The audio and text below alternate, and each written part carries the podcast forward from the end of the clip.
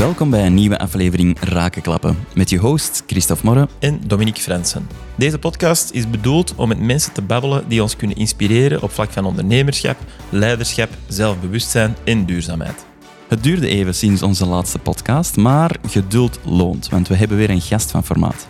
Onze gast van vandaag heeft namelijk het voorrecht gehad om tijdens zijn traject als veldhockeyspeler bij de Belgian Red Lions de ploeg van nergens helemaal naar Europees, wereld- en Olympisch kampioen te zien transformeren.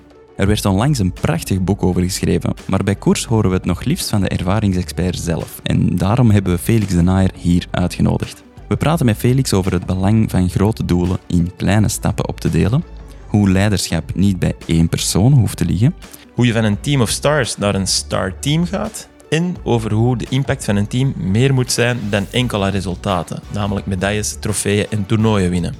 Helemaal waar koers voor staat, dus daar moesten we meer van weten. Uh, trouwens, Felix is tussen het opnemen van de podcast en vandaag trouwens voor de tweede keer papa geworden. Dus ook van onze kant proficiat Felix en welkom kleine Babette. Zo, here we go. Hopelijk geniet je even hard als ons van dit zeer boeiend interview. Alright. Um, Felix, goedemiddag. Welkom. Bedankt voor de uitnodiging. Ja, superleuk dat je tot hier bent gekomen en dat je je eigen mat mee, mee hebt gepakt en alles. Je is zelf helemaal voorzien. En ineens de medailles ook, want die liggen hier ook op tafel. Ja, ja, ja we hebben ze juist even mogen bewonderen. Weegt tonnen. Maar wel echt uh, knap, hè? Hoe, ja. hoe voelt dat om in het bezit te zijn van niet één, maar twee medailles? Ja, als ik er echt over begin na te denken, dan krijg ik terug kippenvel. Uh, het is echt een ongelooflijke weg geweest na de top. Um, en ja, ze is symbolisch best zwaar. En ik vind het mooi om te zeggen dat er inderdaad heel veel bloed, zweet en tranen in zitten van de afgelopen 15 jaar. Um, ja, ik zeg het, we hebben verschillende fases gehad. We zijn door heel veel mooie momenten geweest, heel veel moeilijke momenten. En dan op een gegeven moment ja, was het uh, echt die laatste stap die we moesten zetten samen. En we hebben het gedaan, dus uh, ja, ontzettend, ontzettend trots op de groep. Ja. Terecht. Terecht. Dus 15 jaar geleden begonnen, was dat al direct op topsportniveau of, of hoe, hoe is dat geëvolueerd? Wij spreken over eigenlijk een tipping point in 2007. Dus dat was in Manchester. Daarvoor was het eigenlijk 32 jaar geleden um, dat de, uh, de nationale ploeg zich kunnen plaatsen voor de Olympische Spelen. En uh, op dat moment was er wel echt een droom om naar de Olympische Spelen te gaan. Maar dat was twee keer net niet gelukt. Ook door de laatste secondes, door details die het verschil gemaakt. Dus uh, ja, ontzettend moeilijk om uiteindelijk die band te breken. Tot in 2007, waar dat we met uh, Red Lions, die toen nog niet de Red Lions noemde trouwens, met de nationale ploeg speelden tegen Duitsland. Duitsland op dat moment nummer 1 van de wereld, denk ik. wereldkampioen, Olympisch kampioen. We hadden een week daarvoor nog geoefend tegen hun. We hadden 7-1 verloren, dus echt uh, was eigenlijk een gigantisch verschil. Maar uiteindelijk spelen we voor de derde, vierde plaats. En in de laatste seconde uh, scoren we. Uh, eigenlijk ja, het mirakel van Manchester, zo noemen wij het. Toen was de ban gebroken en is die een sneeuwbal beginnen rollen. Dus ja, ik moet zeggen, um, ik ben dan eigenlijk net na Manchester aangesloten, persoonlijk, in een grotere groep. Dus dat was de eerste grote stage voor mij was in december. Het TK was in augustus. Dus voor mij was eigenlijk ja, als jonge, jonge gast een eerste ervaring. Maar snel bleek dat ik eigenlijk toch wel, toch wel een kleine meerwaarde had. Zelfs als ik zo jong was. Ik denk vooral mijn fysieke capaciteit. Um, ik kon ze goed gebruiken. Ik 16, was toen 17, 17 en ik werd 18 januari. Ik zat het laatste, laatste jaar nog op school. En dus ja, ik had niet verwacht dat ik eigenlijk mee zou gepakt worden naar de volgende selectie en dan weer de volgende selectie. Uiteindelijk oefentoernooi in Maleisië en in India. Um, waar we dan een workshop gegaan rond het team. Wat is ons DNA? Wat wil, wie willen wij zijn? En dan hebben we uiteindelijk gekozen van oké, ja, we willen een leeuw zijn en dan de kleur rood. En dat zijn dan de red lines geworden. Dat even goed de Black Hawks kunnen worden. uh, lach je altijd mee. Maar in ieder geval, dat was een belangrijk proces in, om, om op een gegeven moment al een identiteit te geven aan de groep. Um, maar dus voor mij persoonlijk, ja, ik zat uh, het laatste jaar op school. Ik begon echt wat te sukkelen om de combinatie te doen tussen school en uh, Olympische Spelen. Enfin, of die een droom te verwezenlijken. Vooral omdat ik ja, op dat moment helemaal niet zeker was om naar de Spelen te gaan. Voor mij was dat meegaan in dat traject om een beetje te leren. En dan misschien aansluiten vanaf uh, na dat hoogtepunt. Maar ik had geluk dat onze coach toen, Adam Commons, denk ik ook echt een jonge gast mee wou pakken voor die ervaring ehm, eh, mee te maken. En hopelijk om dat dan mee te pakken naar de toekomst toe. En dus ja, eh, gelukkig eh, zes maanden later ehm, had ik mijn diploma op zak. Dankzij het school onder andere ook wel, want ze hebben mij echt wel de flexibiliteit gegeven om voor die droom te gaan. Dus daar ben ik ze enorm dankbaar voor, want op een gegeven moment was ik echt wel tunnelvisie en begon ik echt veel druk te hebben. Ik, ja, ik ben meer ehm extravert persoon, maar op dat moment begin je echt helemaal op te sluiten. eh begin echt alles op jezelf eh, te pakken. eh begin ik weinig te spreken, niets meer te ventileren. En dus ja, mijn ouders kennen mij natuurlijk wel goed, zij hebben dat ook wel ehm, goed aangepakt. Want op dat moment was hockey, ja, stelde eigenlijk, laten we eerlijk zijn, weinig voor. Als je zei dat je hockey speelde, zeiden de mensen van, oh, er ligt toch geen huis in België. En eh, ja. En, Tot op eh, heden dus- hoor ik dat soms nog trouwens. ja, ja, voilà. Ja, dus, maar dus daar ook. Ik zei, ja, ehm, ik ben geselecteerd voor de nationale ploeg. En ik heb een mogelijkheid om naar de Olympische Spelen te gaan. En dan was het ineens van, ja, maar ah, Olympische Spelen. Want ja, Olympische Spelen is helemaal ineens een heel andere dimensie. Als je zegt wereldkampioenschap, hockey, dan zeggen ze, ja, dan kunnen ze dat moeilijk inschatten. Maar terwijl Olympische Spelen, dat is echt van, ah ja, oké, dus dat is wel serieus. The mother of all games. Of Ja, zo. ja, de heilige graal hè, voor de meeste sporters en voor ons toch. En ehm, dus dat heeft wel geholpen om dan op een gegeven moment discu- die discussie op te breken. Om te zeggen van ja, heeft hier, Felix heeft hier 11,5 jaar op school gezeten, nooit problemen gehad. Eh, nu zie die punten gewoon achteruit gaan. Ik weet, ja, ik had eh, op een gegeven moment twee weken in Maleisië gezeten. Ik had dan maandag een, een test biologie. Ja. Over, eh, ik weet al zelfs niet meer, maar ja, ik had die lessen zelfs niet gevolgd. Dus ja, dus ik voelde gewoon dat die combinatie begon echt moeilijk te worden. Eh, maar gelukkig ehm, heeft school dan echt eh, meegeholpen, flexibiliteit gegeven. Ehm, was ik dan afgestudeerd en heb ik die droom kunnen verwezenlijken om voor het eerst naar de Olympische Spelen te gaan. En je merkt ook wel dat dat een, eh, een bepaald eindpunt was voor een zekere generatie. Dus voor de jonge gasten was dat meer van wauw en waren we ontzettend onder de indruk. Maar dat was ook wel echt ergens een startpunt. Van oké, daar is echt wel een vlammetje ontstaan. En we zeiden van oké, dit is zo graaf. We moeten echt wel we vier jaar later terug kunnen gaan. En dus wij spreken eigenlijk ook over vier cyclussen. Dus een cyclus is vier jaar, een Olympische cyclus. En het eerste was eh, Close the Gap. Dus op dat moment waren wij buiten de top 10 van de wereld. En moesten we eigenlijk proberen binnen de top 10 te geraken om consistent mee te gaan doen aan die toptoernooien. Want dan beginnen eh regelmatig tegen die topploegen te spelen. Beginnen regelmatig echt gechallenged te worden. En dan kunnen stappen gaan maken. En Terwijl ook echt groeien. Voilà. Terwijl als je nooit gechallenged wordt, is het moeilijk om die motivatie zeg maar, te vinden om die kleine stapjes te gaan winnen. Want elke keer dat je tegen een grote kwam, dan kreeg je een pak slaag. En tegen die ander ja, was de uitdaging misschien niet groot genoeg. Dus, eh, dus close the gap. Dan was het keep the flame burning. Dus super belangrijk om na die vier jaar terug te gaan. Dat was trouwens geen evidentie, want we stonden 2-0 achter tegen Spanje. Die toen zilver hadden gewonnen in 2008. Gelukkig konden we dat ombuigen naar... eh, we hebben 3-2 gewonnen toen. In Duitsland voor meer dan 2000 eh, Belgen. Dus dat was echt wel knap om te zien al op dat moment dat heel veel Belgen ons en fans, vrienden en familie ehm, echt wel ondersteunen. En dan was het, ehm, ja, we zullen even heel snel door de tijdlijn gaan. Ehm, push to the podium en dan red is the new gold of pole position. Dat was zo de, de, vier blokken. En dus Peking was, ja, ehm, en zeg echt maar een kantelpunt. Omdat we op dat moment waren we naar de Spelen gegaan. Voor eh, de oude garde was dat denk ik een droom die uitkwam. Voor de jonge jongens ook. Maar ja, dat was de start van ons verhaal. Terwijl anderen was dat misschien al een, bijna een eind van een verhaal. En ehm, dus ja, daarna was het Keep the Flame Burning. Was het ontzettend belangrijk om terug naar Londen te gaan. Gaan we terug naar Londen. Ehm waren we vijfde. Wat op zich niet slecht was, omdat we toen een 9 op de wereldranglijst stonden. Maar de format was zo dat, je, dat de eerste twee van de polen gingen rechtstreeks naar de halve finale toen. We begonnen tegen Duitsland en Nederland. We verloren net met één doelpunt verschil. En uiteindelijk bleek dat de finale te zijn. En eh, Duitsland won goud en Nederland zilver. En wij zaten er eigenlijk heel, heel kort bij. Dus achteraf merkte we wel van, mm, vijfde was wel knap, maar eigenlijk voelde het ook wel een beetje als gemiste kans.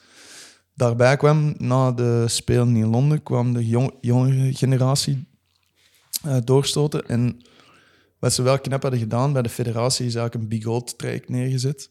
En? Big Gold traject. Dus dat is eigenlijk eh, structureel vanuit de basis proberen ehm, jongeren een platform te bieden om die stappen te gaan maken. Dus wat er vroeger eigenlijk gebeurde, is dat er heel veel gebaseerd werd op talent. En dan kwam je best vroeg in de groep. En tegen je 5, 26 ging je eigenlijk ehm, over van je studie naar je werk. En ja, zwaaide eigenlijk alle topspelers af. Want die zeiden van ja, ik verdien hier niks mee. Ik ben nu 5, 26. Ik heb al acht jaar gespeeld in de nationale ploeg.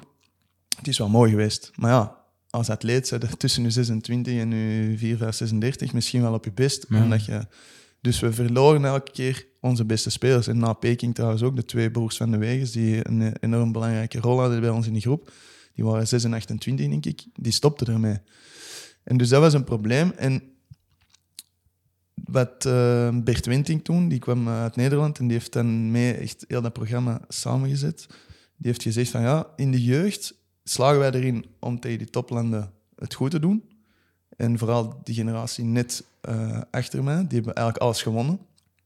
Hoe komt dat wij die laatste stap niet kunnen zetten naar de A-ploeg? En zij zeiden, ja, als wij als organisatie er niet in slagen om dat talent een platform te bieden, om dat ook op het hoogste niveau te kunnen doen, is dat eigenlijk misschien wel een tekortkoming van ons programma. En dus zo hebben ze mij eigenlijk neergezet. En dat was wel knap om te zien, vooral naar Londen dan. Toen ik eh, in de ploeg kwam, dan keken we echt wel naar boven, naar die toplanden en zeiden van wow, die zijn, die zijn ongelooflijk. En eh, we verloren 10 van Australië, 7-1 van, eh, van Nederland, Duitsland kregen we altijd een pak slag.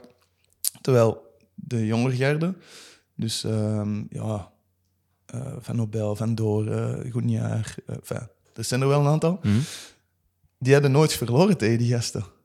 Dus die zeiden van, ja, maar wacht eens, ik ben Europees kampioen geworden in onder 16, onder 18, onder 20. Ehm, En plots. ja, dus Ja. er was ook wel echt een mentaliteitsswitch van, ja, maar wacht, eh, ik heb nooit verloren gasten. Ik ben ook niet van plan om nu te beginnen. En dus dat was echt wel een, een switch. En dus dat was wel echt wat wij nodig hadden ook in die groep. Ehm, om de volgende stap te gaan zetten. Om van ja, keep the flame burning naar push to podium. Hm. Wat dan de volgende cyclus weer was. En daar bleek dat die volgende stap weer moeilijk was. eh, want we waren dan vijfde op de wereldranglijst. Maar we konden niet winnen van de top vier van de wereld op een groot toernooi. En daar wa- waren ook weer stappen voor nodig voor het WK in 2014. Waar we echt uitgesproken, voor het eerst hadden uitgesproken dat we graag een medaille wouden winnen. Ehm, ja, daar werden we weer vijfde. En dat was echt wel een, een zware ontgoocheling, want dat merkte wel van, oh shit, we zitten precies weer aan een plafond. We gaan weer moeten innoveren of moet iets anders moeten doen om die volgende stap te gaan zetten. Ehm, en ja, uiteindelijk zeggen ze, ja, soms winnen, soms verliezen, soms leerden. Ehm, dus inderdaad, je leert enorm veel van ehm, wedstrijden die je verliest of toernooien waar het je niet echt draait. Maar op een gegeven moment, als je blijft tegen de muur aanlopen, dan wordt het op een gegeven moment wel, begin je eigen vraag te stellen. Zeg van, ja, misschien is dit wel het maximum haalbaar met deze groep of met, met Ja. wat we kunnen doen. En ehm, uiteindelijk ehm, ja, komt dan 2016. Ehm, we plaatsen ons op, t- eh, in België in 2015. En dat was ja knap, want daar hebben, op een gegeven moment wordt er een foto genomen, going to Rio. En eh, iedereen is best ingetogen.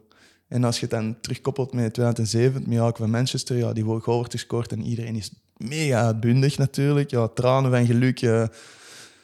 niemand wist met zijn eh, emoties eh, wat, wat, ermee moest. Terwijl ja, in 2015 zijn we al een aantal jaar terug, zijn we van oké, going to Rio, er staat niet winning in Rio. Dus daar merkte al een mentaliteitsswitch. Maar toch, daarna speelden we het Europees kampioenschap, waar we vijfde met toch echt een teleurstelling. Niet alleen resultaatgericht, maar ook het gevoel binnen de groep was niet heel goed.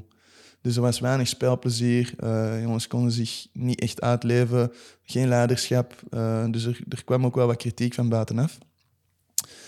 En dan, moet ik zeggen, heeft eh, de groep ook weer toch wel maturiteit getoond. En eh, zijn wij ook naar de federatie gestapt te zeggen, ja, we voelen dat er nog iets moet veranderen. We weten niet exact wat.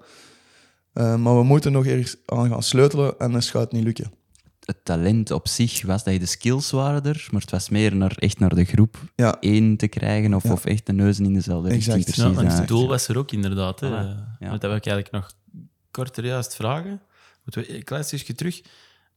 Wat doet dat met een ploeg wanneer dat je voor de eerste keer uitspreekt wij gaan voor een medaille? Wanneer dat er eigenlijk daarvoor eigenlijk nog nooit echt, buiten dan jullie gevoel van ja, het scheelde een goal of verder ook gezeten. Wat doet dat met een ploeg om dat uit te spreken? Qua druk, qua mentaliteit? Ja, we hadden het- de ervaring gehad van 2013, waar we het Europees kampioenschap in eigen land hadden gehad. Eh Mike Lammers van bij de groep gekomen na 2012 de Olympische Spelen. Dus Mike Lammers die had goud gewonnen bij, met de dames in Nederland. Ehm enorme uitstraling. En die kwam wel bij de groep met die ambitie ook. Dus dat was wel interessant om soort kapitein op schip te hebben, waar je zegt van ja, die heeft al meegemaakt, dus we kunnen die volgen. Die heeft ook wel een aantal lijnen neergezet, zoals eh, discipline, levenskwaliteit, eh, bepaalde zaken waar hij vereiste van een team die dan eh, op het hoogste niveau resultaten wil halen. Bijvoorbeeld, hij zei, wij moeten de fietste ploeg van de wereld worden. En dus daar zijn we echt heel veel individueel gaan monitoren. Met ja, GPS, hartslagmonitoren, alles wat je wilt. En ehm, uiteindelijk was ook de eerste keer dat we echt een groot toernooi speelden in België. En dat was wel fantastisch, want dat was voor, ja, in Boom voor ja, duizenden mensen helemaal rood. Dat was ongelooflijk. Uiteindelijk eh, kwamen we in de finale tegen Duitsland. We komen 1-0 voor. Dus ja, op roze, je denkt, ja, we zijn klaar voor goud, eh, we gaan het doen. Jammer genoeg, ze eh, pas klaar met de Duitsers als ze op de bus naar huis zitten. Duitsers komen terug, 1-1, 2-1 en we verliezen die pot. En dus weer knap, omdat het historisch was, omdat we de finale bereikten. Maar dan weer van, mm, toch gemiste kans, want het was weer zilver. En dus van daaruit dachten we van, oké, het jaar daarna, WK, eh, dan gaan we het doen. We hebben nu deze ehm, eh, ervaring meegepakt. We gaan daaruit leren en eh, het jaar daarna gaan we klaar zijn voor een medaille. Bleek opnieuw eh, dat dat te vroeg was. Hm. En dus dat is wel echt een uitdaging om ehm, elke keer opnieuw de kop ingedrukt te worden. Toch dat durven uitspreken. Maar ik denk dat dat ook wel heel Belgisch is om dat niet te doen. En ik denk ook wel dat je moet durven je dromen uitspreken. Om dagdagelijks te investeren om ooit dat doel te bereiken. Een soort van mantra, eigenlijk. Ja, ja het is, ik geloof ook wel zeer sterk in eh, het moment waar het echt moet, dat je terugvalt op je gewoontes. Sommigen zeggen van ja, eh, als je echt een droom wilt verwezenlijken, moet alles perfect samenpassen en eh, moet, ja, moet een soort van op een wolk leven en moet krijg je vleugels en ja, die zitten echt op de top van je kunnen. Ik, dat is niet heel realistisch. Voor mij is het meer, oké, dagdagelijks dromen wij van goud. Dus dagdagelijks gaan wij proberen een percent te winnen om ooit misschien dat niveau te halen. En het moment dat je daar net komt aan die top, dan valt het terug op je gewoontes. En maar als je gewoontes van jaren aan een stuk die percent zijn, dan creëer je wel een platform waar dat je het dan wel kunt, naar je toe kunt trekken. En eh, wij, ja, wij hebben altijd wel visueel een berg gebruikt. Als, eh, oké, we moeten naar de top van een berg. En onze, onze coach heeft dat op een gegeven moment wel heel mooi verwoord. Hij zegt, ja, hoe dichter dat je bij de top van een berg komt, hoe minder zuurstof. En hoe moeilijker dat elke stap wordt. En dat was ook effectief bij ons het geval. Dus dat Hm. was in het begin, we voelden echt die stappen groeien. Maar hoe dichter dat je bij een top komt, valt er een paar keer af. Voordat je effectief dan... En ja, op een gegeven moment werden wij de zilveren generatie genoemd. Dus dat is precies of dat je de top kunt zien, maar terug naar beneden moet elke keer. Dus dat, is- dat was ook wel echt een rugzak op een gegeven moment die je draagt. Eh, maar gelukkig hebben we hem dan in 2013 eh, voor het eerst eh, goud kunnen pakken. En van Hm. daaruit is dat weer een nieuw hoofdstuk geweest. Cool. Ja, dat is Ehm, een goed verhaal. Ja, exact. Ehm, hoe, hoe valt dat ook allemaal te combineren? Want je hebt daarna dan nog verder gestudeerd. Je hebt een familie eh, Mm. Dat nu nog, nog verder wordt uitgebreid hè, binnenkort. Ehm, waar kies je daar? Hey, want ik vermoed dat je eigenlijk, als je volledig alleen zou zijn, zou je zeggen, oké, voilà, alles, alles daarop. Maar ja, je hebt nog alle andere dingen en een sociaal netwerk en, en alles ernaast. Hoe, hoe gaat dat voor u om dat allemaal uit te combineren? Ja, je hebt een soort van je persoonlijke berg nog, hè, inderdaad. Absoluut. Ja. Ehm, ja, heel goede vraag. En ook iets waar dat we ongelooflijk veel stappen in moeten zetten, denk ik. Ehm, ik sprak al helemaal in het begin toen ik moeite had met eh, school, um, topsport en familie en vrienden. Uh, dat was eigenlijk de eerste keer dat ik zo die balans, waar ik echt moeite mee had. En dat is doorheen de carrière altijd wel een topic geweest. Als ik nu terugga naar 2016, waar dat we, of 2015, waar dat we de laatste tien maanden voor de Olympische Spelen zaten, voor onze grote droom, is dan Shane McLeod onze nieuwe coach uh, binnengekomen. En hij heeft wel een aantal concepten neergezet die dieper geworteld waren dan in hockey. En één daarvan was bijvoorbeeld Better People Make Better Lines. Dus wij zijn de Red Lines. En het idee was dat atleten beter zouden presteren als ze zich naast het veld ook beter voelen. Wat ik ja, ook ongelooflijke voorstander van ben trouwens. Want ik geloof zeer sterk als je als individu verder ontwikkelt, dat je ook beter kunt presteren en je lekkerder in je vel voelt. En ook u beter leert kennen en dus beter vanuit uw krachten kunt functioneren. Um, ja, voor mij is dat ook, ja, als je hem dan terugpakt van op school, eerst was daar een probleem. Uh, uiteindelijk ben ik uh, daar gewoon kaderd geweest en uh, geluk gehad dat mensen in mij in die droom um, geloofden en ja, mij die kans wouden bieden. Daarna ben ik begonnen op de Universiteit van Antwerpen. Heb ik mijn studie gecombineerd uh, was ook geen evidentie, want op dat moment was ja, hockey ook maar hockey. En topsport in de UA, dat ging niet heel goed samen. Dus uh, qua flexibiliteit was er eigenlijk bijna geen sprake. Dus ik was eigenlijk wettig afwezig. Um, dus dat was ook echt een hele uitdaging. Vooral op dat moment um, had ik ook het idee dat ik alles zelf moest doen. En dan heb ik eigenlijk niet de juiste persoon aangesproken die mij konden helpen. Dus ik dat ik als advies zou geven aan een jongere bijvoorbeeld die nu in dezelfde situatie zou zijn, of andere mensen die zeggen, als je met iets um, zit, probeert u te omringen van mensen die wel die ervaring hebben, die, die misschien u kunnen helpen in uw traject naar de top, of dat dat nu atleet is of, of iets anders.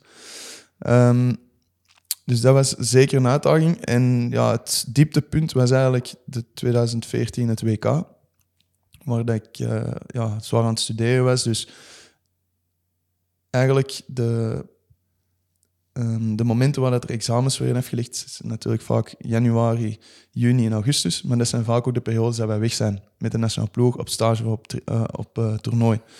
Dus wat was het...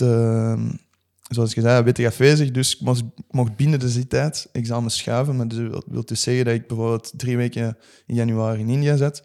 Dat ik dan op een week tijd al mijn examens moest doen. Bon, ik was dan wel op een gegeven moment gedisciplineerd. En naar de lessen gaan thuis ja, was eigenlijk ook niet altijd gemakkelijk. Dus um, ik deed heel veel zelfstudie. Die discipline had ik dan wel om mij gewoon op te sluiten. En uh, zwaar te studeren op, op mezelf. Daar ik ook niet per se gelukkig van. Maar... Um, op een gegeven moment eist die discipline zijn tol ook wel. En dus um, ik had dan eerst een migraineaanval gekregen um, hier in Antwerpen. Um, dus ja, dat was echt het eerste signaal van mijn lichaam die zei van ja, het is, uh, het is echt te veel. had ik dus studie, topsport en was ik ook nog eens verhuisd. Uh, wat voor mij geen stress was, want ik haalde eigenlijk niet zo van dat woord stress. Maar uh, het is wel een verandering in je leven. Je gaat alleen wonen met toen een vriendin. Um, en dus dat is toch weer een heel uh, verandering in je leven. En al die zaken samen maakten dat er te veel hooi op mijn vork lag. En dan een aantal maanden later komen op 2K toch veel druk. Want de eerste keer dat je uitspreekt dat je een medaille wilt winnen op het hoogste niveau. En uh, ik kreeg terug een migraineaanval voor de wedstrijd tegen Engeland. Uh, begon ik echt te draaien. Mijn handen begon te tintelen, mijn zicht werd troebel. echt dramatisch. En dus ja, ik krijg terug kippenvel. Dus dat was echt al een dieptepunt omdat ik niet het gevoel had dat ik een blessure had. Nee. Maar ik kon wel niet functioneren. Dus achteraf ging ik dan naar specialisten, screenen, dit en dat. En ik begon dan gewoon mijn dagdagelijkse routine uit te leggen. En de specialist zei, ja, ik snap het.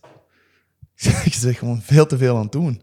Hm. En dus dan heb ik wel geleerd, alleen hoe dat ik het dan visueel nu bekijk, is je carrière of je leven is gelijk een marathon, maar je moet wel lopen met de mindset van een sprinter. Dus je moet, denk ik, bepaalde doelen stellen, maar het is ook wel echt belangrijk om met bepaalde momenten ook uh, te rusten en niet die boog constant uh, gespannen te laten staan. Um, als ik ook nog, ik heb daar dan ook nog met een mentor op een gegeven moment even over gesproken. En ik vroeg van ja, maar op een gegeven moment, als, je dan, die, als je dan kunt die balans kunt onderverdelen in drie grote pijlers. En voor mij toch was dat vooral ehm, eh, hockey, dus in topsport. Dan werk of studie en dan vrienden en familie. Ik zei ja, om eerlijk te zijn, hoe dichter dat ik naar een toernooi ga, hoe meer dat ik echt in die tunnelvisie ga. En hoe meer dat ik prioriteit geef aan hockey, wat ook niet altijd gemakkelijk is voor de mensen rond u. Maar dus die balans die verandert toch. En hij heeft wel dat mooie gezegd. Hij zegt, ja, de balans zou eigenlijk niet mogen veranderen, maar de focus kan wel veranderen. Want stel dat je op dat moment echt enorm gefocust bent op je Olympische droom, maar de thuissituatie leidt daaronder, leid jij daar ook onder. Dus de balans, dus dat moet eigenlijk, dat is wel belangrijk om dan richting dat doel, om best open kaart te spelen met je balans, dus met je familie bijvoorbeeld thuis, om uit te leven van, kijk, dit is hoe dat ik graag naar dat doel zou toewerken. Als zij dat begrijpen, dan is er transparantie, kunnen die u eh, ook ondersteunen. En voor uzelf als atleet of als persoon geeft dat ook rust als je dan thuis bent. En hoeft u niet de hele tijd te verantwoorden als je dan zoveel weg bent. Of... En dat was ook wel echt een belangrijke stap die ik als individu heb gehad, maar ik denk ook wel dat we als groep hebben meegemaakt. Ja, dat is iets dat je coach dan echt heeft bijgebracht. Ik vermoed niet alleen bij u, maar bij iedereen. Van, ja, werk is één ding, maar de thuissituatie en dergelijke. eh, Er zijn nog zoveel bedrijven waar dat je echt ja, van s ochtends tot s avonds en liefst nog s'nachts uh, erbij werkt en zo. En, en dat is allemaal goed op korte termijn en dat kan iets gebeuren voor een deadline. Maar als dat structureel iets wordt, ja, dat blijft niet duren. Dat, nee, daar ben ik ook van overtuigd. Dat is ook gewoon iets cultureel, denk ik. Ik heb ook voor eh, de, een grote multinational gewerkt. Um, het verschil tussen de Belgische en de Australische cultuur voor hetzelfde bedrijf is gewoon helemaal anders. In Australië is echt van, nee, blijf niet na, ik zeg niet maar vijf uur of zo. Uh, ga naar huis, ga ontspannen, want dat zorgt ervoor dat je morgen met veel creatievere ideeën, veel meer ontspannen, veel meer dingen, dus je hebt minder frustratie op het werk, minder dingen. Dus dat is, dat is heel herkenbaar naar, naar, naar ook, ja, ook gewoon werk in het algemeen. Maar ik vind het dan wel graag dat dat ook wordt meegepakt uh, in, in, ja, op dergelijk niveau. Ja. Ja, en daar straks ook al. Hè. Um, better people make better lions, ja, dat was het? Better red lions, ja. Better people ja. make better red lions. Ja, wel, dat is er ook zo weer. Hè. Dat is eigenlijk bijna letterlijk ja, leaders eat last. Waarbij dat je eigenlijk er gewoon vanuit gaat dat, dat degene die de mensen moeten aansturen, moeten gewoon zorgen dat die mensen gelukkig zijn, dat die mensen in orde zijn. En die resultaten, die volgen wel. Dus ook dat is echt een... Uh... Dat het niet alleen skills is, ja. hè? inderdaad. Zo, ja, voilà, dat het niet ja, alleen skills zijn. People, de dat, soft dat lijkt vaak zo, ja, die hard skills, die duwen nu wel naar de top, maar ja, dat is maar... Wat je zegt, dat is aan het begin van die berg waarschijnlijk zeker zo. En wanneer het die zuurstof dunner ja. wordt... Ja, en dan, ja, wat ook wel interessant is, is dan... Nu spreken we over één berg, maar dus ja, dat is één challenge. En dat is toewerken naar bijvoorbeeld het WK of... Uh, maar ja, het moment dat je op het podium staat of niet, het moment dat je eraf stapt, ja, en misschien nog een week of twee weken, dat mag je dan blijven aanslepen. Maar ja, op een gegeven moment moet je wel terug naar beneden. Dan wordt het donker ja. op de berg. En dan, als je het zo visualiseert, ja. ja, op een gegeven moment is het wel klaar aan de top. Je moet terug naar beneden, je moet beginnen aan een nieuwe klim. Als je alles hebt geïnvesteerd om die top te bereiken, dat is bij ons dan een toernooi. Hm. In het bedrijfsleven kan het bijvoorbeeld een target zijn. Als je hm. op het einde bent, ja, je een target haalt of al dan niet, ja, 1 januari zit je misschien op congé, maar 2 januari begint er een nieuwe target. Dus als jij je helemaal opbrandt voor die ene target, is het gewoon korte termijn visie. Dus het idee is omdat je, ja, dat je dan constant eigenlijk nieuwe bergen kunt beklimmen. En een beetje mindset van een sprinter, je klimt en ondertussen blijven we terug even rusten, herbronnen. Dan hebben we ook wel een interessant concept, is development zone, performance zone. Waar we misschien uh, straks nog over, over kunnen spreken. Maar op een gegeven moment is het wel echt enorm belangrijk dat je dagdagelijks doet wat je graag doet. Er zijn sowieso intensere periodes waar dat je focus misschien verandert, maar de balans moet denk ik op lange termijn wel aangenaam leven zijn. En dus die life-work balance, ja, dat is precies of dat de ene trekt tegen de andere. Het is volgens mij meer een blind, waar dat alles moet inpassen, waar dat je dan je gewoon lekker voelt als persoon en waar dat je ja, die learning journey op lange termijn kunt um, ja, meemaken. En ik denk dat dat ook de enige succesformule is om dan echt uh, zaken te verwezenlijken op termijn. Want korte, korte termijn doelen, ja, dat, dat kunnen misschien bereiken. Dan bereik je dat of niet, maar... Ja. Als je jaren aan een stuk alles zodanig in je planning moet rammen van ja, en dit en dat, of je slaap gaat er dan toch aan, aan, aan, aan moeten kosten, of bij wijze van spreken. Dus ja, Ja. ook dat gaat, gaat een invloed hebben. Of, of, het gaat, gaat stress geven. Dus ja, En slaap is maar één factor, want dat is nog steeds iets dat alleen op jezelf betrekking heeft. Maar ja, gezin, eh, en ja, dat is nu maar één ding, gezin, eh uw opleiding, eh, vrienden, familie, dat zijn allemaal die extra pijlers die dat ook wel best, ja, die dat gewoon lange termijn er gaan zijn en gaan blijven. En andere dingen misschien niet, waar je naartoe hebt aan het werken geweest. Ik wou het eigenlijk heel even hebben over... je hebt ook voor Dragon... ehm, of je speelt nog altijd voor Dragon, of, maar hoe, hoe zit dat eigenlijk als je dan reflecteert naar het bedrijfsleven? Is dat je nou in twee bedrijven eh, werkt? Ehm, lijkt mij. Ehm, zit daar cultuurverschil? Zit daar mindsetverschil? Hoe, hoe heb je dat wat kunnen combineren? Ja, heel interessante vraag. En ook iets eh, dat we hebben meegepakt. Dus ehm, misschien om terug te koppelen naar de nationale ploeg. Ehm, toen Shane binnenkwam weer, tien maanden voor de Olympische Spelen, was er van buitenaf werd er gezegd dat er een ehm, tekort was aan leiderschap. En dat er geen leiders waren. Hij heeft dat eigenlijk helemaal omgedraaid. Hij heeft gezegd, ja, echt jullie zijn allemaal de beste spelers van jullie club, waar jullie allemaal een leide- leidende functie hebben. En jullie komen nu allemaal samen bij de beste ploeg van België dan. En dan zou er een probleem zijn met leiderschap. Dus voor mij is het meer een probleem van invulling. En dus in de plaats van te zeggen, ja, er moet één leider zijn en die moet het voorbeeld. En ja, je wist ook niet goed van elkaar wie dat, dat moest zijn, omdat je dan, je hebt dan eh, jongens uit Antwerpen, Gent, uit Brussel, die allemaal een beetje een verschillende achtergrond hebben. Dus hij heeft dat omgedraaid. Hij heeft gezegd, oké, we gaan vanuit de groep zelf gaan kijken wat de krachten zijn van elk individu.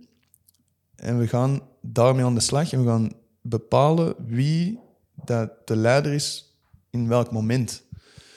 Ehm, concreet voorbeeld, ik ben eerder eh, realistisch ingesteld, iets minder emotioneel. Dus zo bijvoorbeeld een teamtalk net voordat de wedstrijd begint, waar dat er echt eh, gevlamd wordt en waar dat er echt vuur moet ontstaan, dat is minder mijn ding. Ik zou meer ehm, nog 10 minuten te spelen, je staat 1-0 voor, je komt snel samen en je zegt, oké, wat gaan we doen met bal, wat gaan we doen zonder bal, wat is een time management?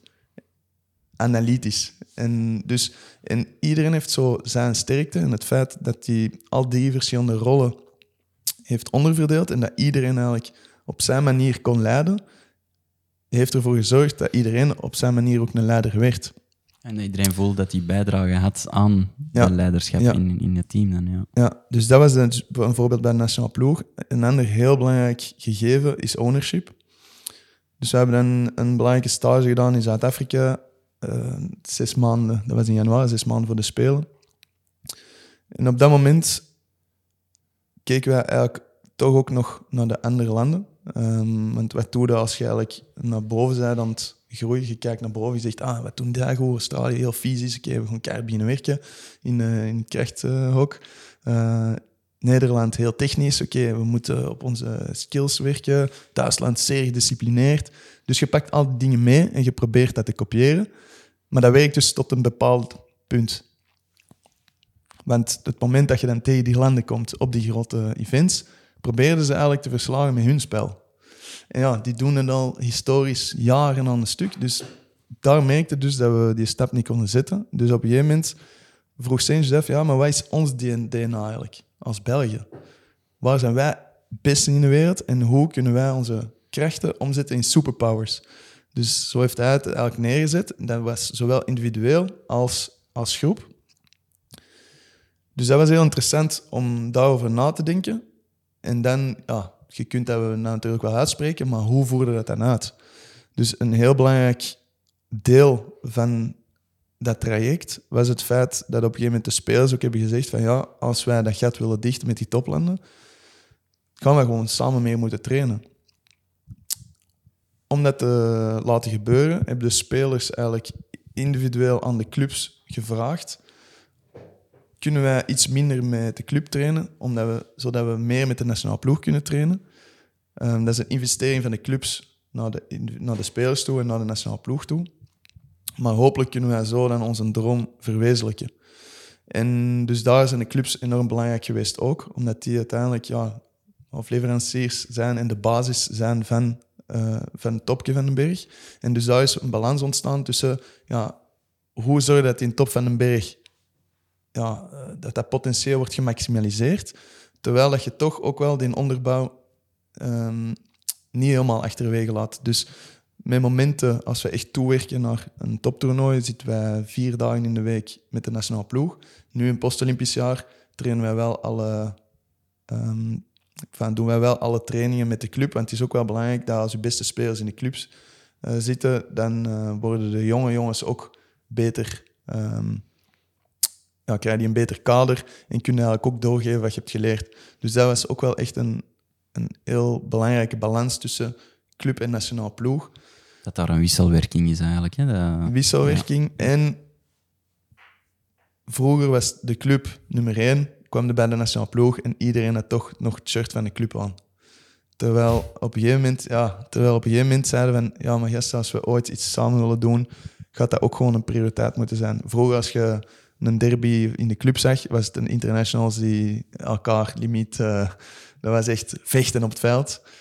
Nu is dat nog altijd, maar we wouden dat dat indrukwekkend was, maar niet ehm, dat je voelde dat er spanning heerste. Dus als je nu een duel zou zien tussen twee internationals, denk je bij de club, is dat indrukwekkend, maar wel met een juiste mindset. En de mindset was wel bij een moment, oké, we moeten prioriteit gaan geven aan de nationale ploeg en echt een team worden. Voilà, in, plaats een van een, gemeenschap. oh, voilà. sorry. Ja. in plaats van een collectief van allemaal, allemaal spelers uit een, Ja. uit een Ja, eh, gemeenschappelijke identiteit worden. Hè? Ja, dus eh, onze coach zei, eh, turning a team of stars into a star team. Dus dat verzamelt eigenlijk wel mooi. Die mannen hebben toch ergens een quotebook liggen. Heerlijk. Eh, en ja, over dat team, wat je zegt, het is niet omdat je met, z'n- met z'n allen hetzelfde shirt aan doet, dat je echt een team bent. Hè. We hebben er echt wel hard aan gesleuteld, zowel individueel, met MBTI's, met business chemistry, met van alles je eigen leren kennen. Dat dan transparant neerleggen tegenover de anderen, om elkaar beter te leren kennen. Want ja, ehm, communicatie is enorm belangrijk. Maar ja, als je elkaar niet kent, is, wat is goede communicatie? Geluid maken is geen communicatie. Als je een boodschap brengt, maar die komt niet binnen, heeft dat weinig zin. Zeker als het druk dan enorm hoog is. Frustratie kan heel snel eh, binnenkomen. Als je dan nog eens elkaar niet goed begrijpt, ja, dan is het klaar. hè. Dan Ja, is- dat zijn, ja, dat zijn die communicatievoorkeuren. Hè. Iedereen wordt graag op een bepaalde manier aangesproken, spreekt ook graag op een bepaalde manier. Als dat niet, als dat niet in sync is met wie dat er tegenover hem staat, ja, dan inderdaad maakt het geluid, maar ze zijn niet aan het communiceren. Ja, je communiceert al anders als je gewoon chill bent versus in onder stress. Eh, als iedereen dan onder stress is, ja, dan zie je alle dingen nog iets helemaal anders. Dus eh, ja. Eh, wat, wat zijn zo de key takeaways of, of de, de, de grootste fundamenten voor u ehm, die dat een, een team een, een, een goed team maken? Even de matte eerst inschenken. Prio. Ja, je spreekt over inderdaad elkaar ja. kennen eh, als individuen, als uw eigen al zelf en dan ook onderling communicatie. Eh, misschien nog eh, een heel interessante is de Circle of Trust. Dat is voor ons, dat is voor ons echt wel een basis geweest om als team te gaan groeien. Is, ik had, eerlijk te zijn, altijd wel het idee dat je als leider of als eh, persoon een bepaalde impact kon hebben als, op een groep als je van boven stond en, en eh, foutloos waard en eh, echt indrukwekkend en het altijd juist bij het rechte eind had. En, maar onze coach, die dat uitzonderlijk goed kan zelf, zich wegcijferen voor de groep, wat jij ook hebt gezegd, eh wat is een echte leider, is niet per se iemand die van bovenuit alles dirigeert, maar eerder van onderuit ehm, zorgt, Faciliteert, hè. faciliteert, inderdaad. Ehm, en voordat je dat, denk ik, kunt bereiken in een groep of in een team, eh, moeten wel een atmosfeer of een cultuur kunnen creëren waar dat je je veilig voelt om ook fouten te kunnen maken, om eh, te kunnen zijn wie dat je echt bent, om je goed te voelen en om transparant tegenover elkaar dingen te kunnen voorleggen, waardoor dat je samen naar een ander niveau kunt. En dat vereist echt wel een zekere vorm van vertrouwen, wat niet, eh, niet altijd evident is om dat te creëren. Maar door daar actief mee aan de slag te gaan, heb je die groep wel echt zien groeien. En ja, het is natuurlijk altijd een combinatie van, het is niet eh, dat je allemaal samen in de... eh, de uitdaging is eigenlijk om de balans te krijgen tussen soort van eh, vertrouwensband en performance. Natuurlijk, het is niet zo dat je allemaal beste vriendjes moet zijn. Je moet juist de, die omgeving creëren waar er vertrouwen heerst, om vrij direct soms bepaalde dingen te kunnen zeggen tegen elkaar, om te kunnen gaan presteren. En ehm, die verandering is wel echt belangrijk geweest voor ons. Ja. je merkt dat, hè? Wij, wij willen helemaal dezelfde dingen vragen waarschijnlijk. Eh, ik vroeg me af, je zei, ja, je moet er dan echt op beginnen werken. Eh kun je eens een voorbeeldje geven van wat dat jullie hebben gedaan wanneer dat je een team of stars waart, Ja. voor meer die stap te zetten naar een star team? Ja, een van de voorbeelden was eh, een speed dating workshop. Eh, waar dat je met een groep zit die toch al, denk ik, op dat moment bijna tien jaar samen was. Dus je kent elkaar, je ziet elkaar bijna dagelijks. Wij lachen er soms mee dat we elkaar meer, meer zien dan eh, onze vrouwen en zo. Dus eh, elkaar beter kennen. Dus, eh, maar je wordt eigenlijk heel zelden in de situatie gezet waar dat je elkaar complimenten geeft of elkaar durft aanspreken van zaken die je misschien beter zou kunnen doen. En op dat moment werden wij dan in die situatie geduwd. En eh, het idee was dat je eigenlijk over elkaar ging zitten. Je kreeg 30 seconden tijd om tegen elkaar te zeggen eh, wat je vond dat die persoon in kwestie heel goed kon. En ook een work-on mee te geven. Voor mij was dat bijvoorbeeld... Ik vind het heel goed dat je altijd zegt wat je zegt. eh, of wat je denkt. Maar zegt ook niet altijd wat je denkt. En dus Maar dus je hebt eigenlijk de tijd niet om daarmee te spreken, want 30 seconden, hop, ik moest dan hetzelfde doen en op, je gaat naar de volgende. En dat is bijvoorbeeld een punt, oké, daar gaat je dan mee aan de slag. Dan zeg je van, ah ja, dat is ergens een kracht, dat je soms de dingen durft eh, uitspreken en vrij rechtuit kunt zijn. Maar dat kan ook een valkuil zijn. En hoe kun je ervoor zorgen dat de momenten waar dat je probeert meewaarde te bieden aan de groep, dat dat effectief wordt, gezien als meewaarde. En dat je dan op dat moment niet altijd de gast zijn die misschien eh, te direct bepaalde dingen uitspreekt. En mensen misschien ook gewoon in een hoek duwt. Exact. Niet, ja, ja. Exact. Ehm, zo bijvoorbeeld heb ik geleerd dat als je in een teammeeting zit en je, je zou een discussie willen hebben met een individu, dat dat heel moeilijk is om dat voor de groep te hebben. Omdat je, ik durfde dat dan soms gewoon aanspreken. Ik zeg van ja, jij doet dit, eh, die lijn vind ik eigenlijk niet goed. Dat moeten we beter doen, bijvoorbeeld. Hè. Maar dat is, probeer een quick fix te hebben, terwijl het is veel interessanter om achteraf naar die persoon te gaan en niet, ook niet te zeggen wat jij denkt, maar eerder te bevragen waarom dat hem dat doet en te proberen te begrijpen waarom dat hem dat doet en dan samen te gaan kijken van oké, is dat de beste manier of niet? Duurt veel langer, maar haal er veel meer uit. Ja, en dat is ook maar eh, subjectief dat dat langer duurt. Want ja, eh, als je tien keer zegt, jij loopt die lijn slecht, ja, dan gaat die gast misschien gewoon in de weerstand en denk je van, ja, oké, eh, daar heb ik niet veel aan. Terwijl, als je ene keer gegrond die een tijd pakt voor dat te bevragen effectief en die zelf tot inzicht te doen komen, dan heb je het maar één keer moeten doen. En ja, dit duurde langer, maar het is beter dan dat 10, 12 keer te moeten roepen over een veld waar dat er geen aandacht voor is, geen tijd voor is, geen... Ja, is, Ja, en, en, en en, dat- je gaat ervan uit dat je zelf gelijk hebt. Ja, ook al. Voilà. Dus dat is soms ook eh, de eerste cruciale fout die je maakt. Dus het feit dat je dan in discussie gaat, dan staat je eigenlijk zelf ook open voor eigenlijk het idee van iemand anders. En dan zeg je van, ja, eigenlijk, misschien heeft de maak ook wel een punt. En misschien ligt de waarheid tussen de twee. En dan zijn we juist eh, samen aan het bouwen. Dat is inderdaad een basis van, van feedback dat wij ook eh, zo'n model uitlezen. Je begint eerst met de feiten.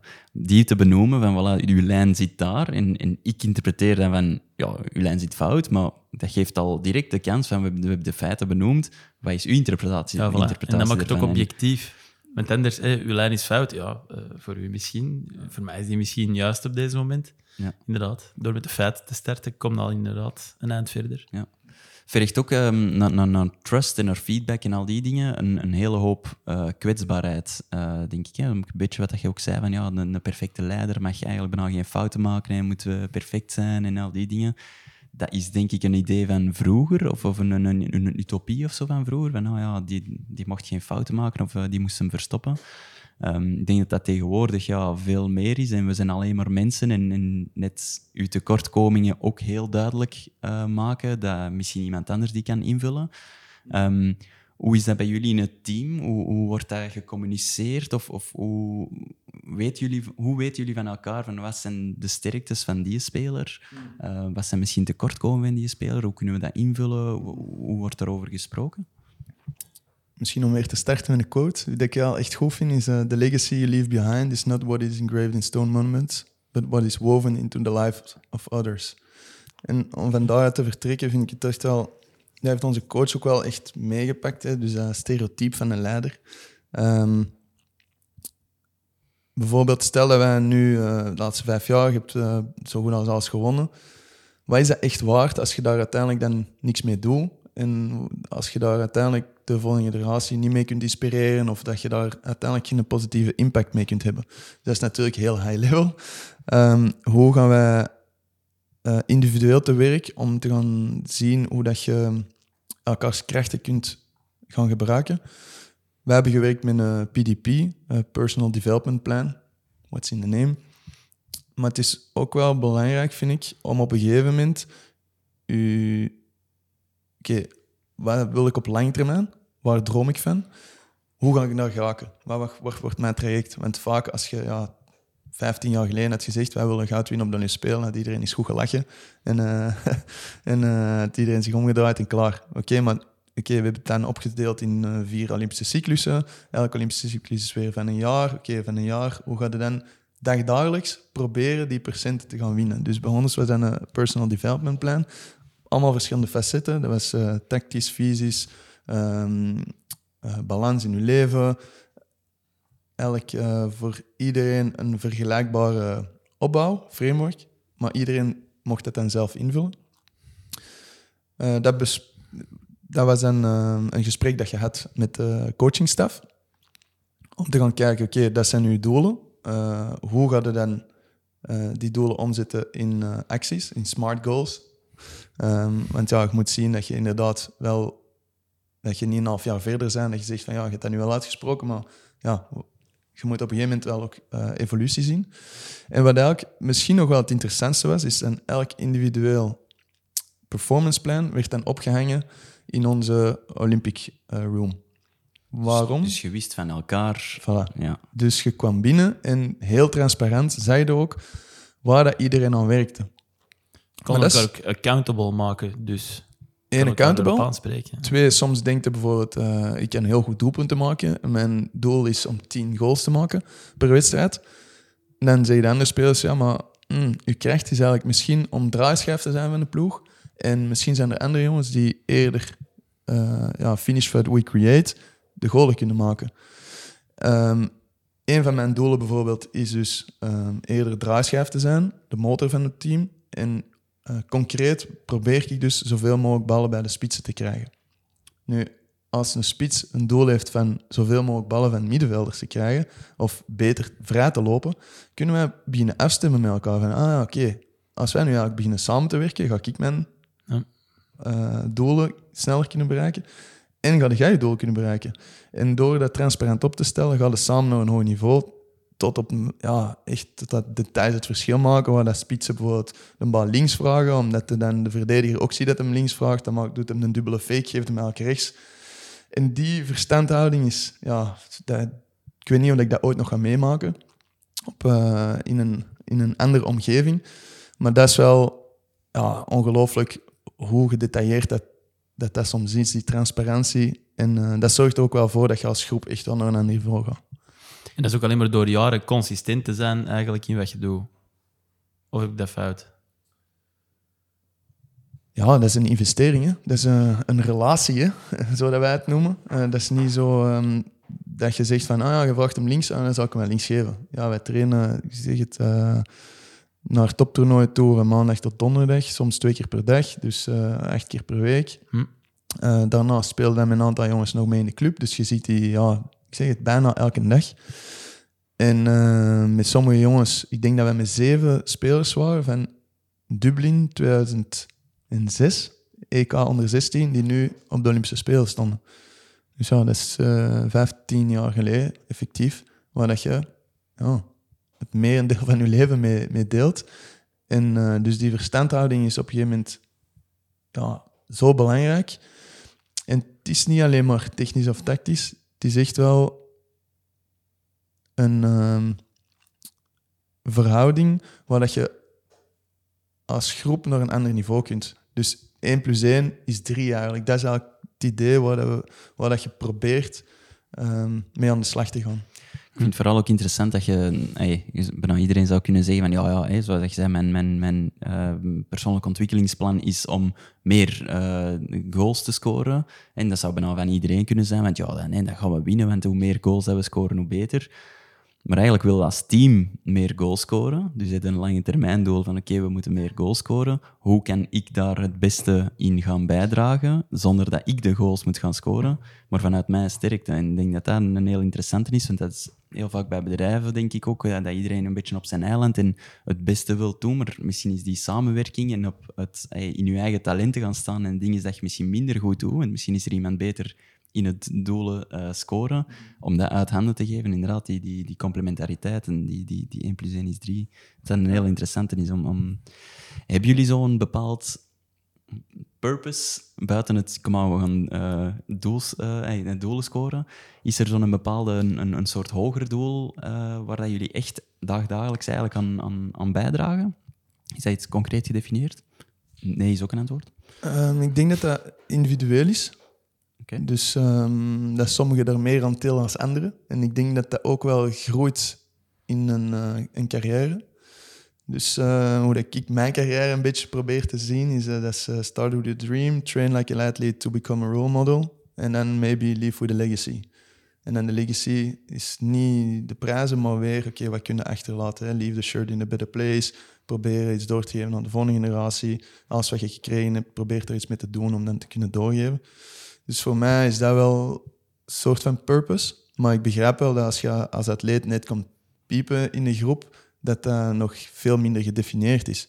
Ik hoop alleen wel dat wij, met wat wij vandaag hebben bereikt als groep, dat wij een soort van eerste hoofdstuk hebben geschreven, waar we een soort van cultuur hebben geïnstalleerd, waar dat er bepaalde pijlers ehm, wel doorheen heel het verhaal gaan meegenomen worden. En dus dat is wel die purpose. Uiteindelijk, de essentie is dat je hockeywedstrijden wint, maar ik geloof wel zeer sterk dat er... ehm, waarom dat je dat dagdagelijks doet, dat dat wel echt een drive is om die 1% te proberen te winnen. Als je niet gepassioneerd bent door wat je doet, dan haakt het af. Ik heb me ook inbeelden dat, dat, heel lang het doel was eerst medaille hè, en op podium geraken. En nu, ja, vorige maand, heb je dat doel van goud op Olympische Spelen nu wel echt bereikt. Wat nu? Dat is een Ja, heel goede vraag. Je zegt, hè, die vier, Ja. die vier eh, vorige cycli die waren volledig in functie daarvan. Ja, En nou, heel goede vraag. Is, is stop het nu? Uh, Of is er wel zoiets infinite dat je zegt van ja, nee, Ja. op lange termijn, hey, we gaan er... echt- hoe, hoe tastbaar kunnen we dat maken? hè? Er zijn wel zoveel atleten waar dat je nu zo probeert mee te reflecteren of, of probeert mee af te stemmen. Want zo het zwarte gat eh na de Olympische Spelen of na zo'n ultiem doel waar dat je heel je leven hebt eh, gedroomd en waar je zo lang naartoe hebt gewerkt. Ja, wat is dat effectief, het zwarte gat? Eh, maar het is wel zo dat er inderdaad zo'n moment komt van... Oké, deze hebben we echt elke dag gedurende 15 jaar van gedroomd. En we hebben dat bereikt. Wat nu? Dat is wel. Maar zoals ik al zei, ik vind dat. eh, ik vraag me af of dat die overwinningen evenveel waard zijn als je daar niks mee kunt doen. Dus dat is wel het idee, zoals ik al heb gezegd, is ehm, het feit dat we geschiedenis hebben kunnen schrijven met deze groep. Ehm, ik denk dat het verhaal pas echt af is als je op een gegeven moment die sleutels kunt doorgeven aan de volgende generatie en dat die dat echt kunnen doorzetten. Dan denk ik dat een echt succesverhaal is. Als je, zou, als je binnen 20 jaar zou terugkijken en je zou zeggen van, ah, weet je nog, die generatie, en dat je eigenlijk dat de continuïteit, dat je dat platform niet echt hebt kunnen smeden, ja, dan is het een mooi hoofdstuk geweest, maar dat zou denk ik wel jammer zijn van het verhaal. Nou, dan staat er meer in steen gegraveerd, zoals je het dan over gequote hebt, en Ja. minder in, eh ingeweven in het leven van anderen. Ja. Nu, eh, je spreekt over generaties, hè? Ehm, alsof dat, dat iets heel afgebakend is. Maar als je dan zelf spreekt van, jij bent de eerste keer meegemogen naar een toernooi wanneer dat je... Allee, naar een Olympisch toernooi wanneer dat je 17, 16 waard. Dus dat is toch een soort van fluïde iets. Hè? Dus, dus hoe, hoe zien jullie dat dan? Want het lijkt alsof dat jullie zeggen, ja, het stopt op een bepaald punt en dan start er een Hmm. nieuwe groep. Maar Nee, inderdaad, zo werkt het inderdaad niet. Daarom is dat Big Gold traject heel belangrijk geweest, omdat je, ja, je hebt eerst min 14, wat je provinciale selecties hebt, dan min 16, min 18, min 21. En dan kom je aansluiten bij de A-groep. En na A-groep, ja, je gaat naar een toernooi, nu was dat met 19 spelers. Ja, die groep bestaat uit ja, 35, 40 spelers. En dus het idee is dat spelers die binnenkomen in de groep, je merkt wel dat die een beetje tijd nodig hebben om zich eh, aan te passen aan de belasting, aan de totale load, aan de cultuur, aan hoe kan ik mijn meerwaarde bieden. Dus ehm, ongeveer zeggen we dat dat anderhalf jaar duurt voordat een individu zich echt helemaal heeft kunnen inpassen, zich lekker voelt en echt ook voelt dat hem toe, echt toegevoegde waarde, waarde heeft. bijdraagt. Ja, ja. Eigenlijk bijna zoals in een bedrijf. Hè. Er is, er een onboarding, hè? Je moet ene, Ja. ene cyclus van een jaar minstens doorlopen voordat je eigenlijk waarde begint bij te dragen. Ja, ja, en die verantwoordelijkheid ligt denk ik wel bij de spelers die al lang meedraaien of die er gewoon middenin zitten. Mm. Om inderdaad te zeggen van ja, kijk, deze is onze cultuur, hier staan wij voor, deze is ons DNA. En daarmee hebben wij eh, resultaten bereikt en daar houden wij ook wel aan vast aan die cultuur. Dus eh, dat vind ik toch ook wel echt interessant. Als je daarover spreekt, hè, je zegt je had het er juist ook over een paar pijlers. En we hebben hier een hele mooie boek ook ehm, dat je hebt meegebracht, eh, waar dat waarschijnlijk ook helemaal in staat. Wat zijn zo een paar pijlers, een paar waarden dat jullie heel hoog in het vaandel dragen? Ehm, dat als er iemand nieuw bij komt, dat je echt kunt zeggen van voilà, dat is hoe dat we het hier graag doen. En, en waarom is dat zo belangrijk om dat te definiëren? Ja, ik heb hier al wel met een paar quotes gegooid, want soms is dat een gevoel en is dat heel moeilijk om te uiten. En dan soms met een quote kunnen dan daar een, ja, iets op plakken. Zelf ook mega fan van quotes, dus Ja, voilà. Dus, ehm, dus ja, die concepten kunnen dan ophangen en daaruit kunnen dan een verhaal gaan bouwen. En ik denk dat dat heel belangrijk is voor die continuïteit ehm, neer te zetten. Hè, dus leave the shirt in a better place, dat is visueel, maar dat is wel heel belangrijk. En dat is eigenlijk een capstok waar dat je bepaalde dingen aan ophangt. Van oké, wat wil dat zeggen? Leave the shirt in a better place. Hoe wil ik mij gedragen? Eh, als wij eens passeren, willen wij graag bijvoorbeeld, stom voorbeeld, maar wij, als wij douchen, dat wij geen stal achterlaten. Ehm, vroeger kregen wij soms die commentaren. Ja, het is ook niet de bedoeling dat onze manager elke keer achter ons gaat komt opkuisen. Dus je zegt al een team en je probeert ehm, op een bepaalde manier, denk ik ook, de mensen rond je te inspireren. Ik denk, je krijgt ook wel een platform op een gegeven moment als je in die positie komt. Eh, ik vind eh, ook wel dat er een bepaalde verantwoordelijkheid bij komt, waar dat je dat platform ook gebruikt om een positieve impact te maken. En voor, om ook eh, voor iets te durven staan. Dus wij zijn eh, enorm trots ook bijvoorbeeld om iedereen eh, heel België te vertegenwoordigen. Ehm, ja, unité la force, eendracht maakt macht. Een groep is belangrijker dan het individu. Dus ja, dit, ja, team of stars to a star team. Ehm, being very humble. Dat is ook wel iets dat mee is gekomen met Shane. Ehm, Wel een mooie, denk ik. Want nee, dat het niet gemakkelijk is, want je zit nu op goud en hè, aan, aan de top van een berg, hè, eh, letterlijk.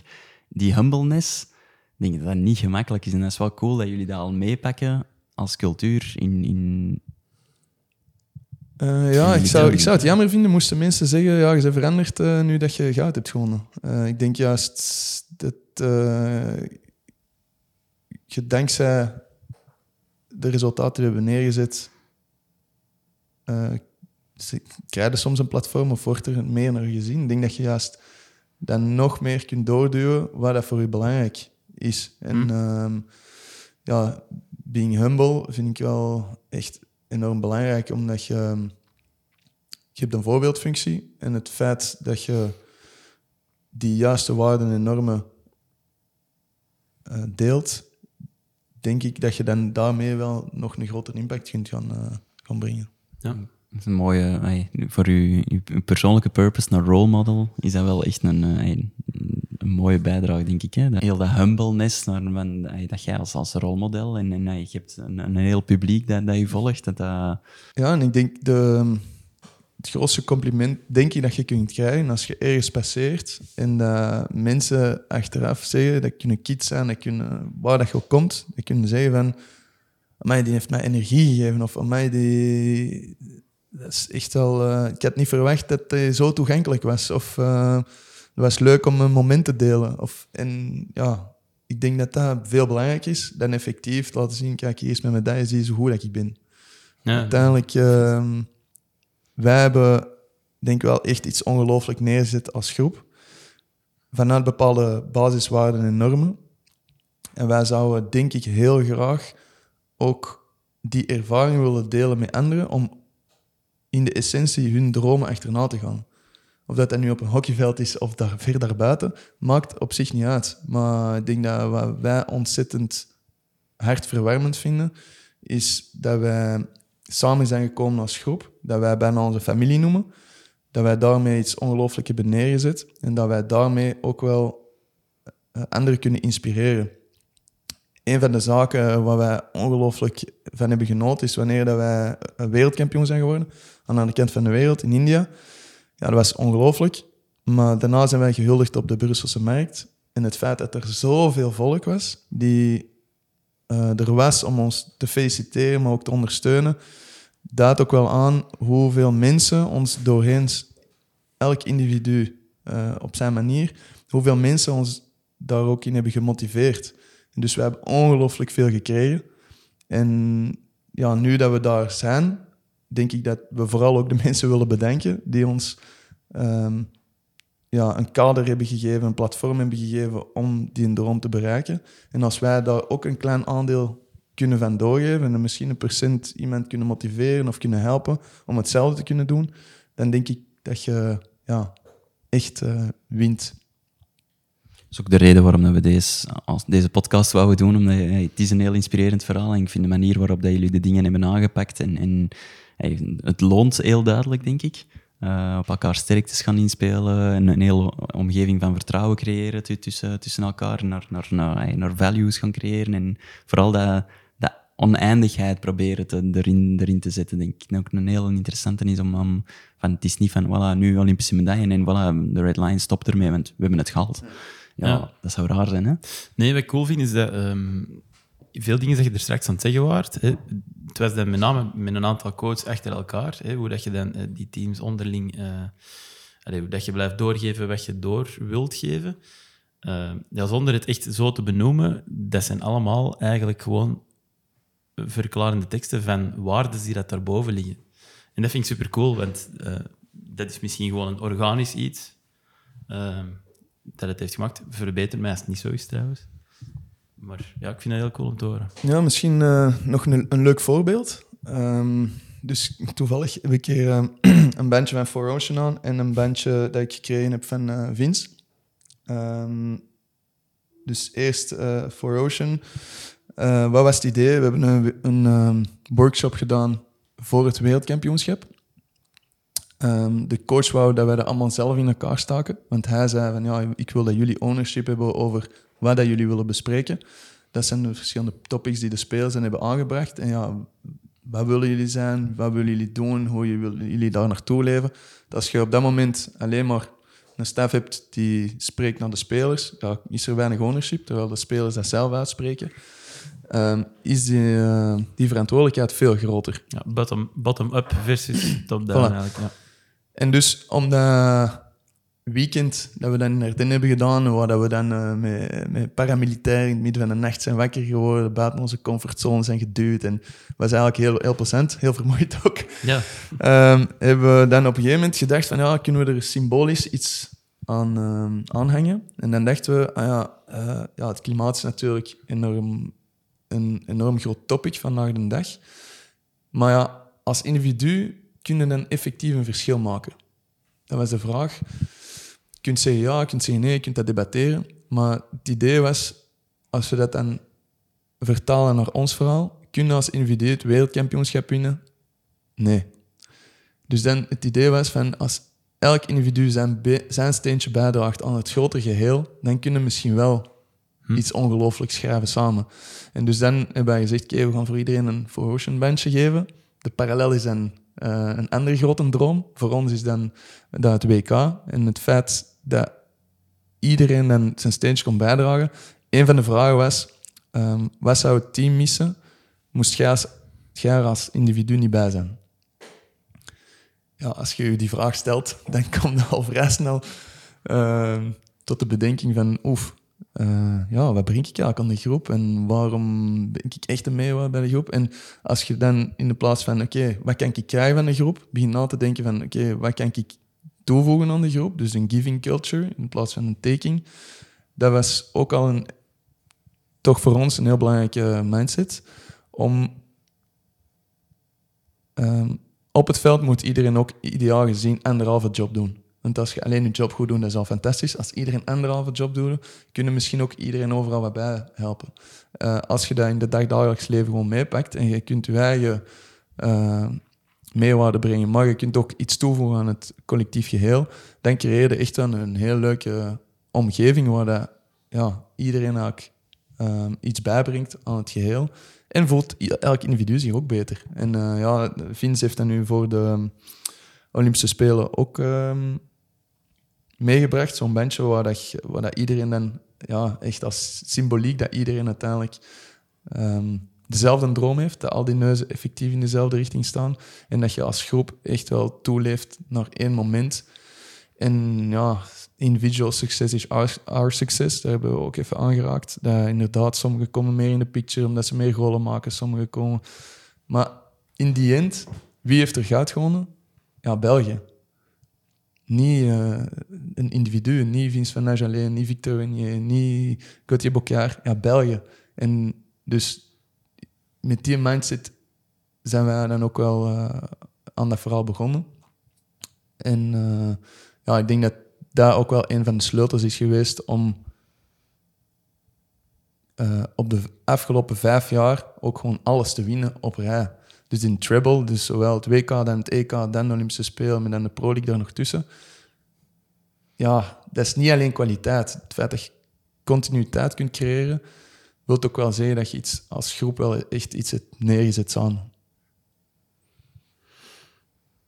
Ja, eh, daar kan ik niet veel aan toevoegen. Hoe, hoe gaan jullie om met, met, met, met frustratie of oneenigheid en zo in, in het team? Als er, ik vermoed dat er af en toe wel echt eens even tegen kan zitten tussen, tussen in een gespannen omgeving. Hoe gaat het daarmee? Zeker. Ja, als dat niet is, denk ik niet dat je goed bezig bent. Want dan wil dat zeggen dat je eigen niet hard genoeg pusht.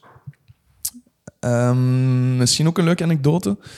Wij werden dan wereldkampioen, gingen daarna op stage naar Nieuw-Zeeland. Hadden twee eh, vierlanden toernooien. Ehm, wonnen allebei de toernooien. En we gingen naar huis toch met heel veel frustratie. Ook bijzonder, want ja, je hebt gewoon alles gewonnen, de twee toernooien. En je gaat naar huis en je hebt toch een gevoel van, ja, er wringt iets eh, vanuit de, heel de groep.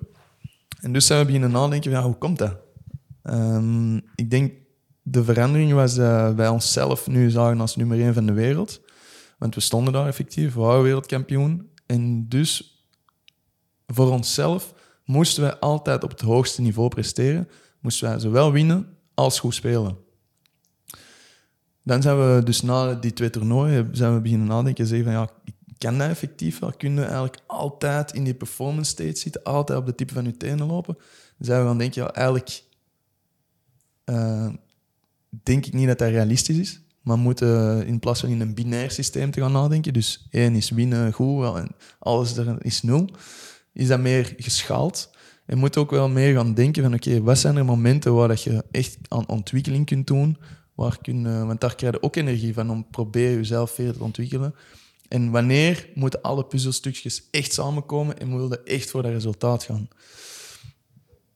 En dat is wel echt belangrijk geweest ook, ehm, om inderdaad een deel van die frustratie weg te nemen.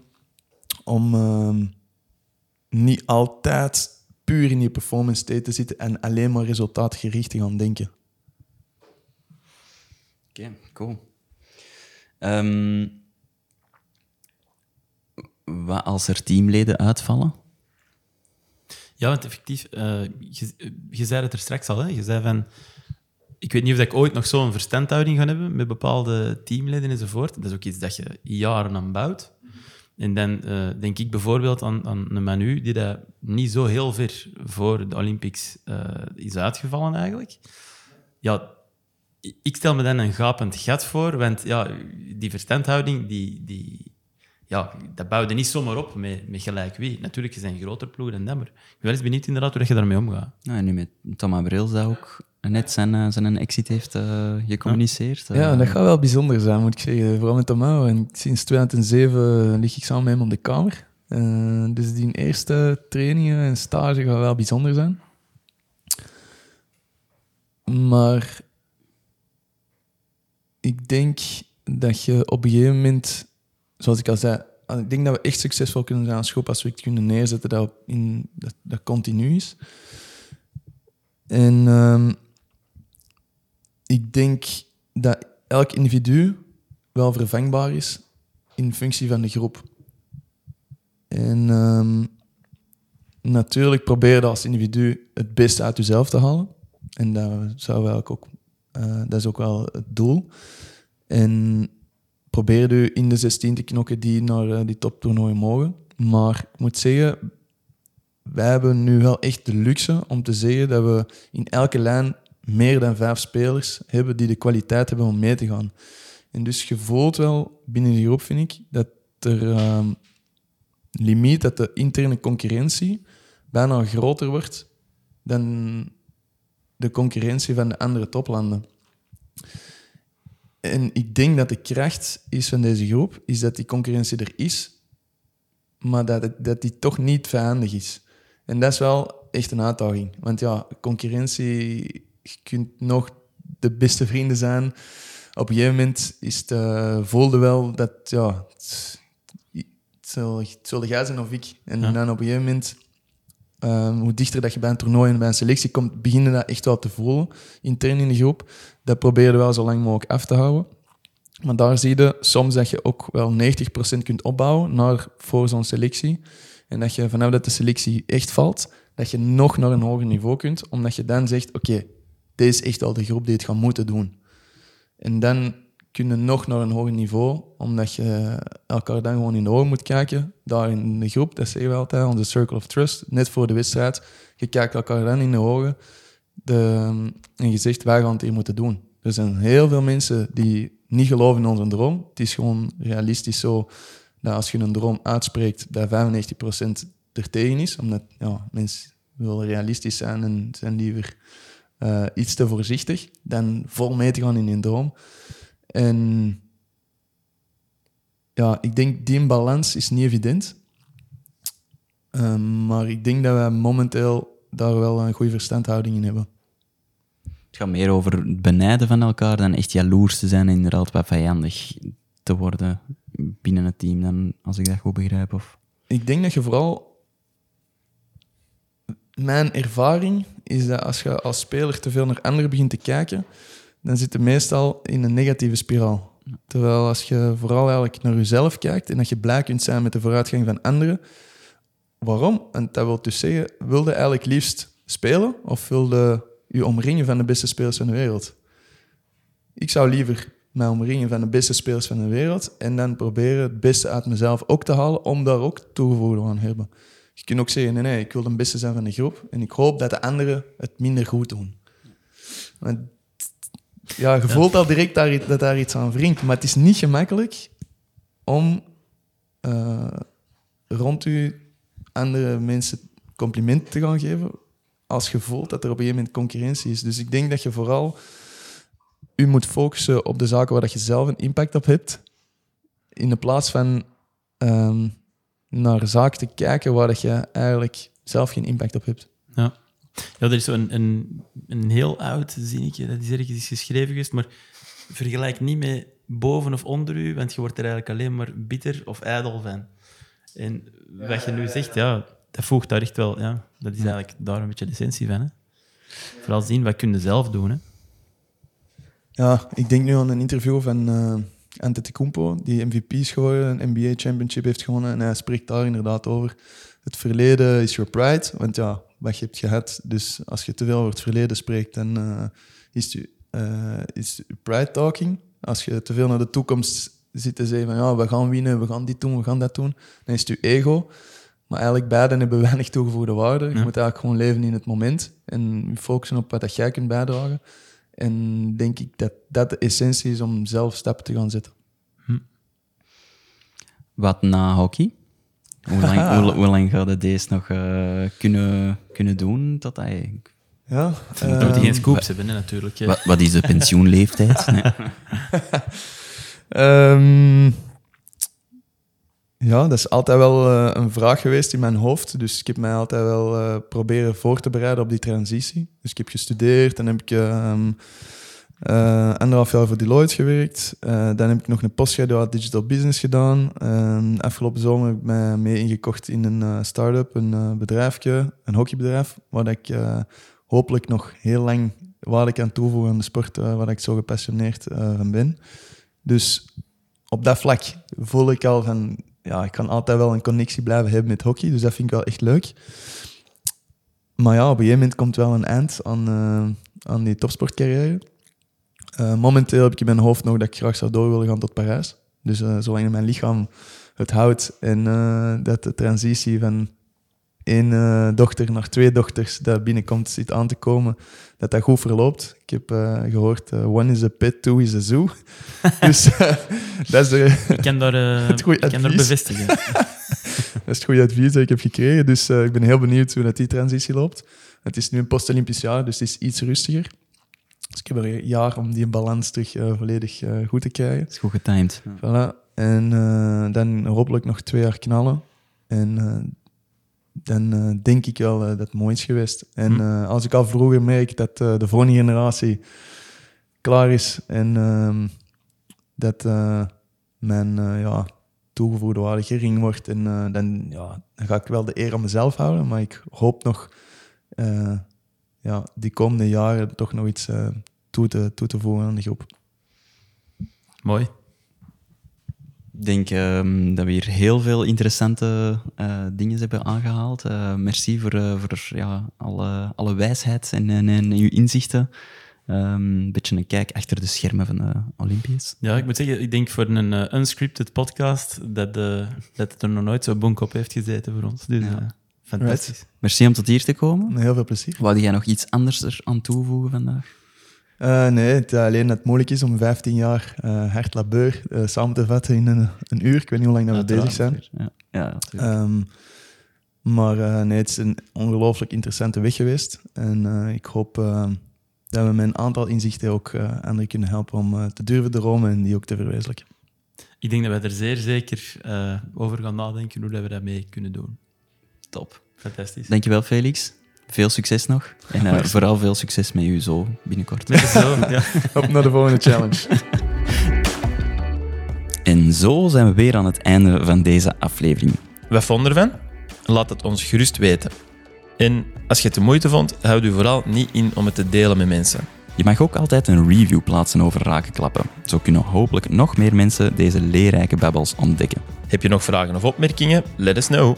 Op Instagram kan je ons vinden onder koers.team.